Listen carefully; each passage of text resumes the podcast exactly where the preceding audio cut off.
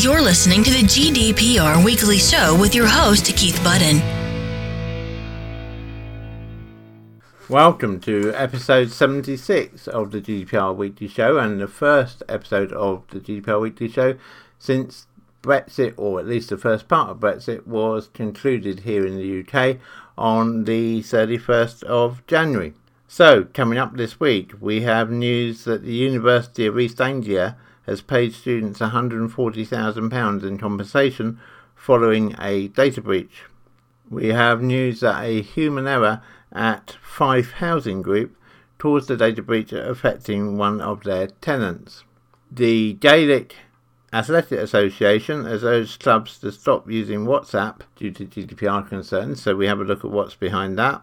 We also have a look at the increase in IT and legal services costs for most companies in the UK thanks to GDPR and in particular GDPR subject access requests. We then have a report that the ICO is urging the ad tech industry to consider their role in the misuse of private data, particularly in real time and programmatic advertising. We then have the first of a number of articles that we'll be running in this new post Brexit environment. And the first is looking at whether standard contractual clauses are still the best answer for data transfer outside of the UK and the EU post Brexit. So, a real treat of an article there for you, I think, and I hope you find it useful.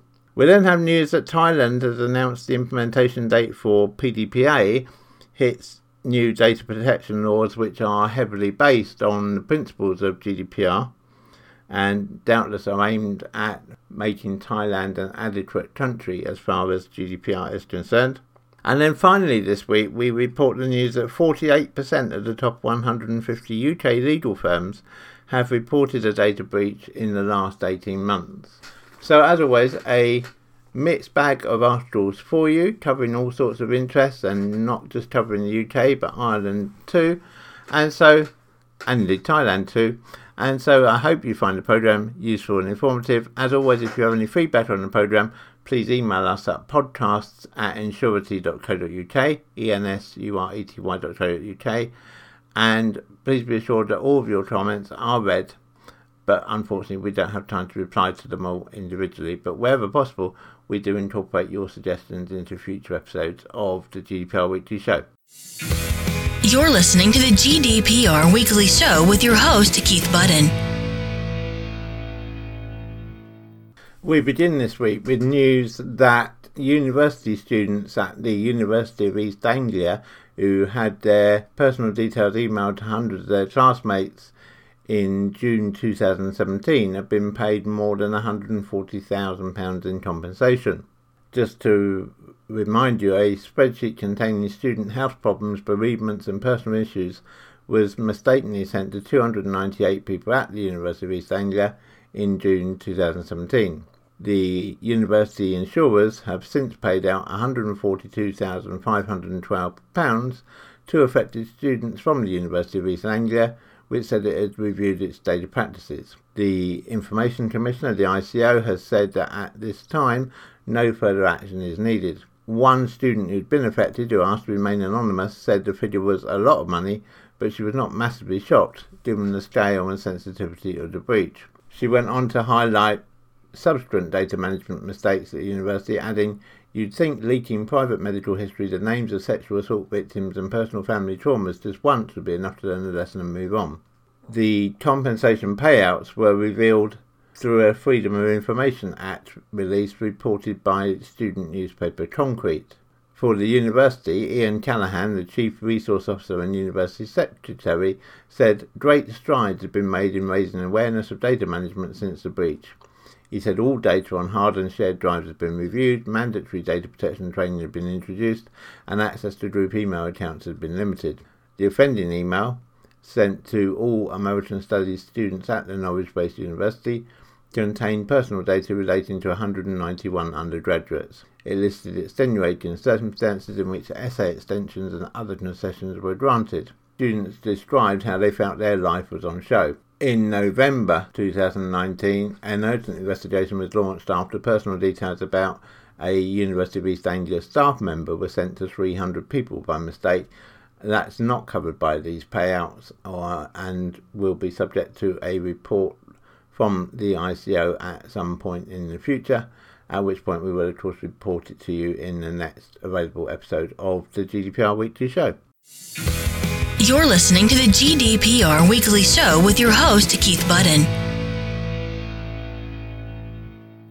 Our second story this week takes us to Fife in Scotland, where Fife Housing Group have admitted to breaching data protection laws after sharing the personal data of a West Fife mother who was pursuing becoming a tenant with the Fife Housing Group. The information divulged is understood to include names, date of birth, address, national insurance number, their children's names, previous addresses, and detailed descriptions on why she needed to move.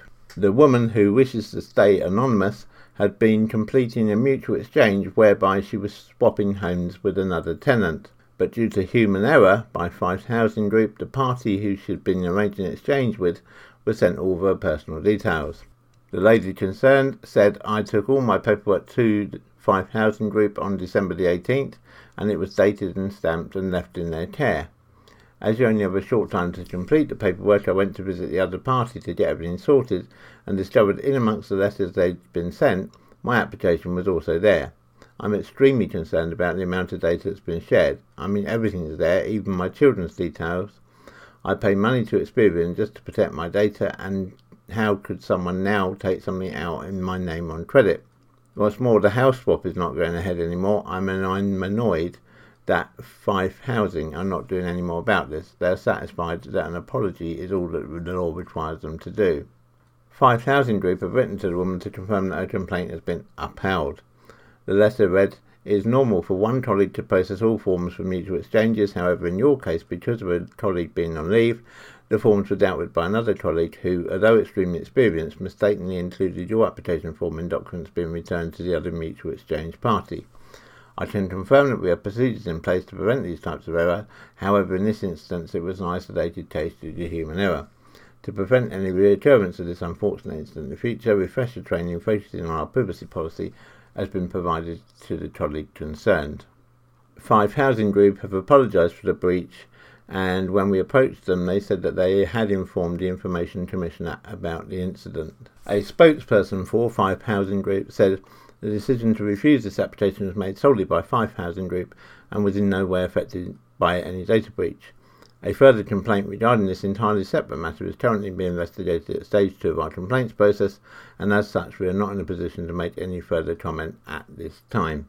I have to say that having considered the details of this case ourselves, we here at Ensurety are uh, convinced that providing Fife Housing Group have recorded this incident in their data breach register, which we're assured they have, and that they've issued an apology to the lady concerned, then we really don't see that it requires any further action on the part of Fife Housing Group.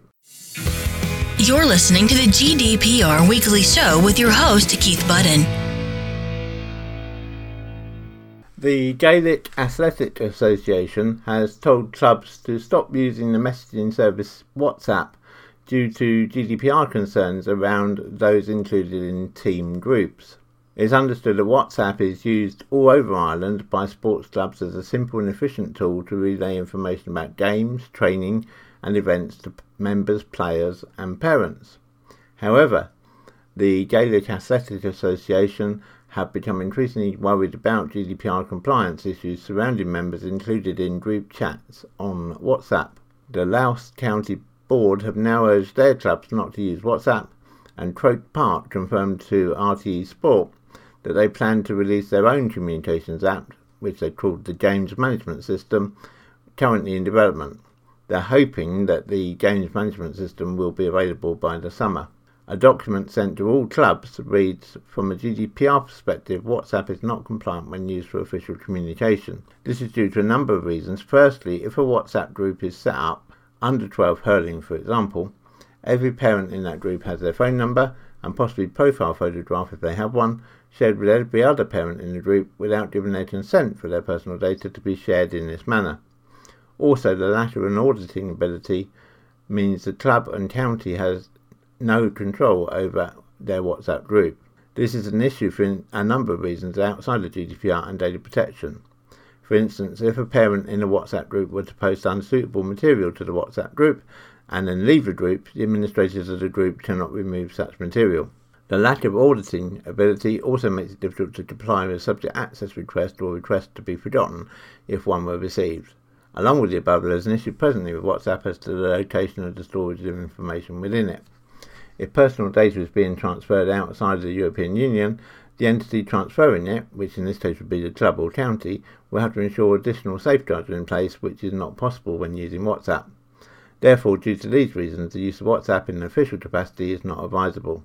The GAA told us when we contacted them that they believe it would be prudent for clubs around Ireland to use the GAA's communications app when it becomes available. Laois GAA Children's Officer Seamus Lahert declared at a county board meeting, I can't stress enough, you have to scrap WhatsApp. It will be interesting to see what happens with this because obviously not just in Ireland but in the UK and I suspect across Europe there are a good number of sports clubs who are using WhatsApp to communicate with their players, with their families and with their supporters. Um, but this does raise interesting issues and so we will be following this up in a later episode of the GDPR Weekly Show. You're listening to the GDPR Weekly Show with your host, Keith Budden. I think many organisations would agree that they have experienced a rise in IT and legal services costs since GDPR came into force uh, 18 months or so ago now. The best estimates that we've seen put additional spending on the ongoing cost of consulting and technological services in the UK at over £100,000 for mid sized organisations, while many larger multinational organisations' costs have exceeded £1 million. A key provision within the new GDPR rules, although it's a bit hard to call it new when it's been in for 18 months, but a key provision within GDPR is the responsibility to respond swiftly to subject access requests. Now, as hopefully everyone listening knows, subject access requests are approaches by an individual to obtain details of how and for what purpose their personal information is being used by your organisation. The two groups most likely to make such requests of an organisation are your employees and your customers. Now, back in the good old days, as some would say, before GDPR came into force, it was possible to charge a £10 fee to retrieve this data, but now we're not allowed to do that. No organisation can charge for producing the data unless the, resp- the actual request is found to be either too frequent or simply vexatious. Now, the enormity and challenge posed by these requests can be considerable. Research collected in 2019 found that almost three quarters, 71%, of businesses in the UK have faced subject access requests from their own staff since GDPR came in in May 2018, and more than 67% have had to increase their expenditure levels in order to process these requests. And these figures are just likely to head in one direction, and that's upwards as more employees become aware of GDPR and more things are digitized. Having said, by the way, that there were certain situations where you can charge for satisfying the subject access request, i.e., they're too frequent or it's vexatious, or to use the ICO's words, they're either manifestly unfounded or excessive or repetitive in character. The problem at the moment is that the ICO has not given any real examples of what it considers to be manifestly unfounded or excessive, so we've had to work on um, essentially best practice, which has been to say that a request more frequently than once every three months can be regarded as being too frequent. Obviously, vexatious is going to be a much more subjective issue which only really you can answer as to whether a query is vexatious for your organisation or not. The other difference since GDPR came in is that under the old Data Protection Act, organisations had 40 days to respond to a subject access request, now they only have 30. While you can request to have more time, you really do need a damn good reason for doing so. The other change is that instead of a subject access request having to be made in writing, a request can now be made verbally, over the phone, or indeed via social media to any person in your organisation. So, although you might have it neatly on your website, if you want to know more about us or the details we hold about you, then please send an email to privacy at whatever your domain is.co.uk.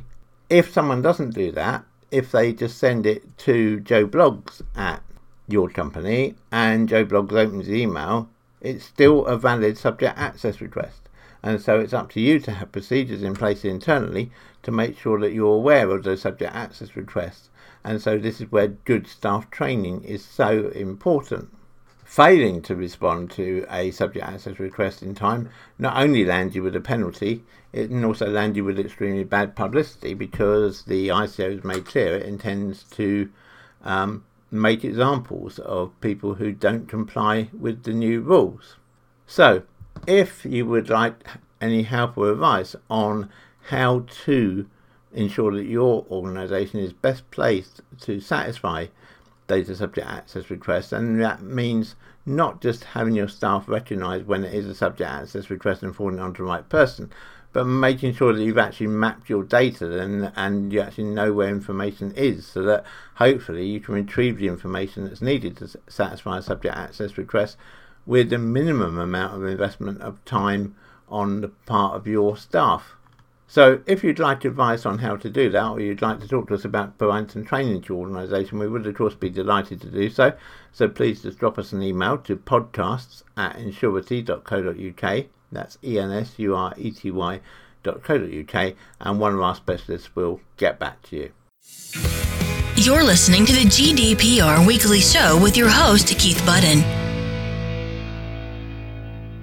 Simon McDougall, Executive Director for Technology and Innovation at the Information Commissioner's Office, the ICO, told the lead conference in London last week that his team was pleased with the progress made on cleaning up the real time bidding ecosystem, which he had criticised in June 2019 for being, in quotes, out of control. Nonetheless, Simon went on to urge advertisers to consider their role in allowing people's private data to be misused on an industrial scale. For a bit of recap here, the ICO launched the probe last summer after more than a year of complaints from privacy campaigners who point out how data is recorded and shared widely among advertising exchanges through real time bidding in violation of the GDPR. Data controllers like the ICO have the power to impose large fines on GDPR transgressions as you know, up to 4% of a company's annual turnover or 20 million euros, whichever is the greater. McDougall went on to stress that cleaning up an industrial data breach like open market RTB required changing an industry in lockstep. While he said the ICO was pleased with the progress made by Google and the IAB, the industry's major players, on improving online advertising standards, there were many smaller ad tech companies that are not engaged with the RTB investigation. In his address, McDougall said, My question to you, whether you're publishers or ad tech firms, digital platforms, brands, is how you look back on that example of irresponsible leadership in software support relationship and consider your interaction with this particular market. Do you know what's going on in your supply chain? Do you know what data is being collected in your name? He went on to say, in the end, it's the brands that are funding all of this. If a regulator keeps on saying something is unethical and it's illegal, it's problematic, at what point does it become an ethical issue for the, ba- for the brands to keep bankrolling these instances? McDougall also sought to clear up confusion over the way his recent statement about RTB had been interpreted. He stressed that the ICO was not, quotes, walking away from holding bad actors to account. McDougall's article on the 17th of January had prompted outcry from the privacy experts that lodged complaints about RTB well over a year ago, such as Brave Browser's Chief Policy and Industry Relations Officer Johnny Ryan and the lecturer at the UCL Michael Veale for adopting a timid approach. As we prepare for action, we have to be very careful to make sure that we continue to be proportionate. We continue to work on evidence and we do not predetermine what we're going to do or find anyone guilty before things happen, McDougall told the conference. And that's really hard because that part of the market wants to have a very quick headline and a quick tweet about some things to make themselves feel good, but the ICO, we feel we need to be more proportionate.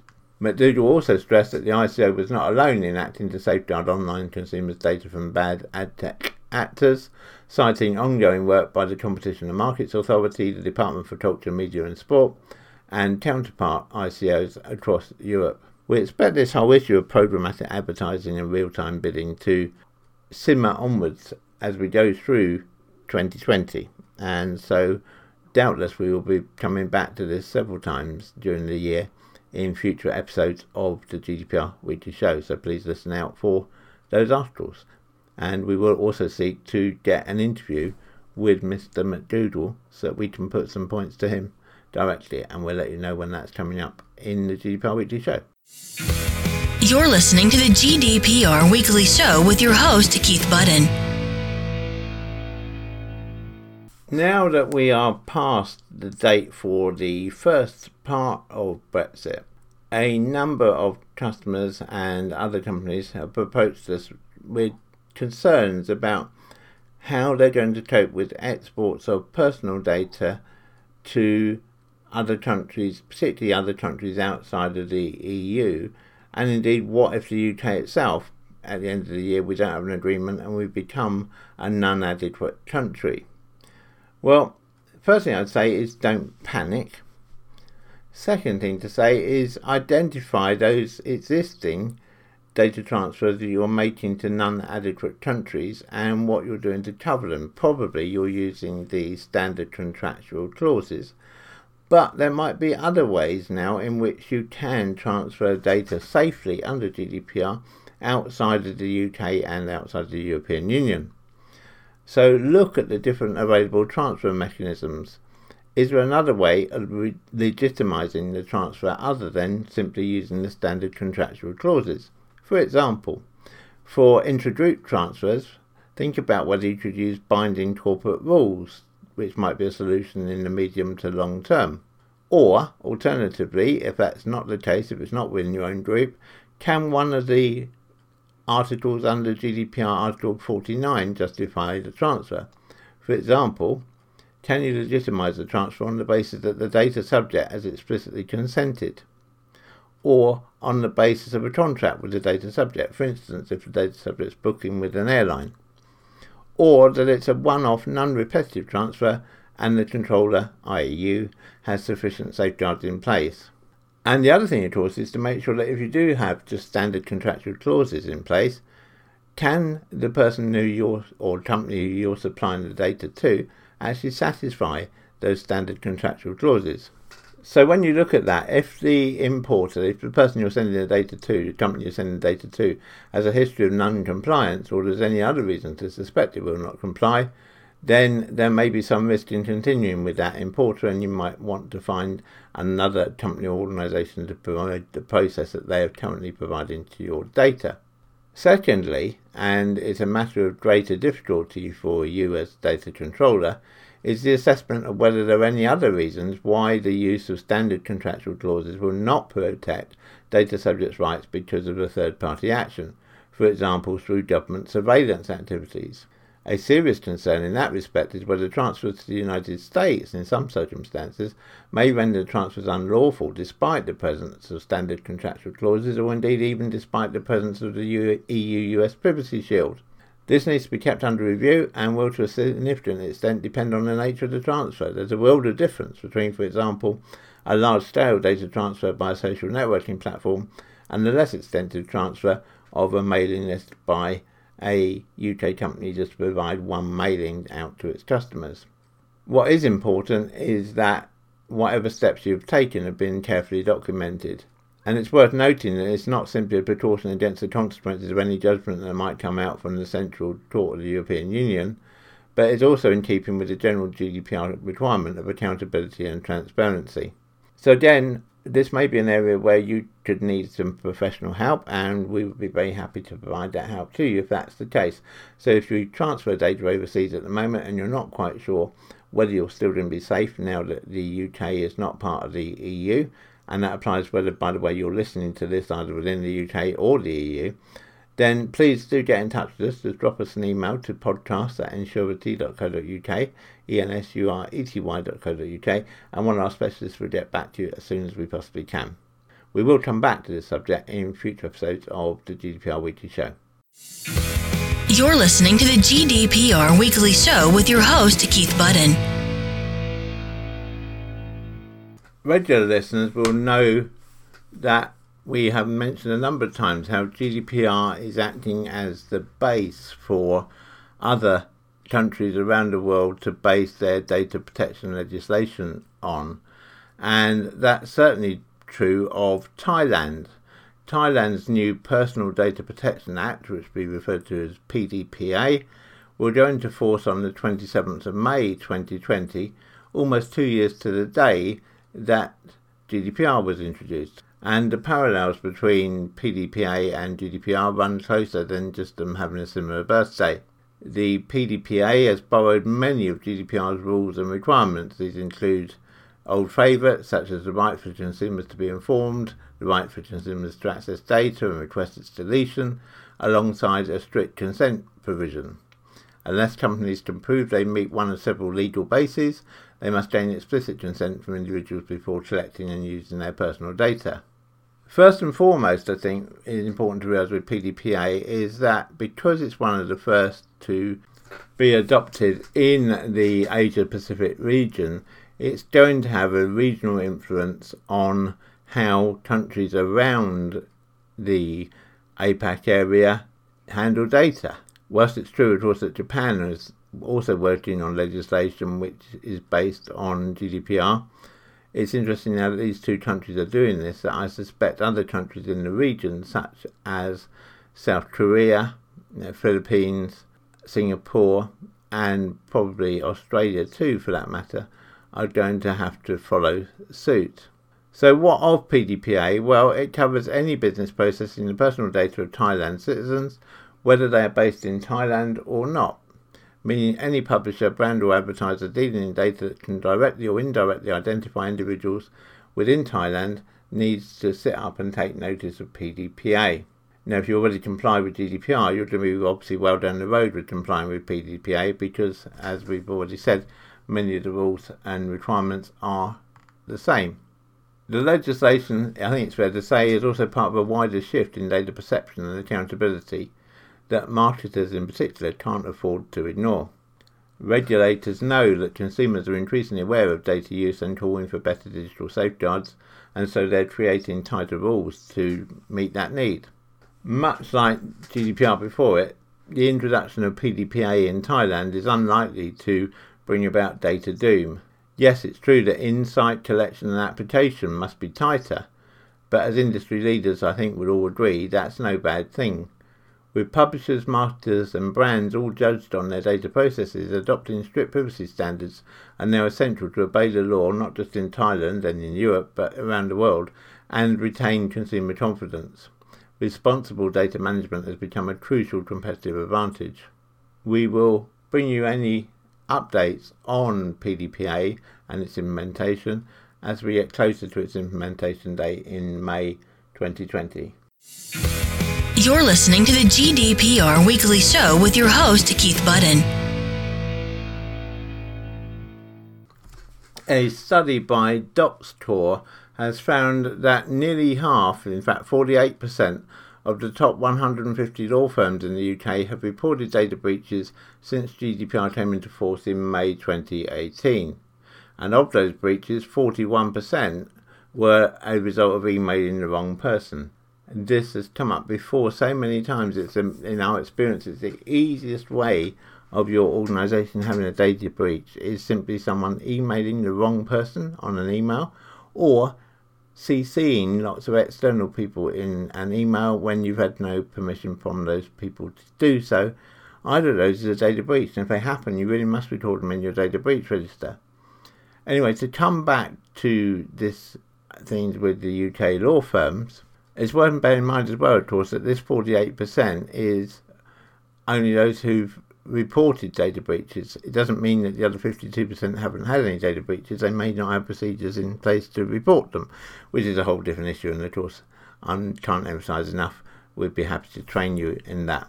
Though there's not yet been an example of a law firm receiving a heavy financial penalty under GDPR, given the number of data breaches, it seems likely that that's only a matter of time. But if you talk to any number of legal firms, and we talked to quite a number, then firms have long tried to find a balance between helping staff work efficiently and working securely.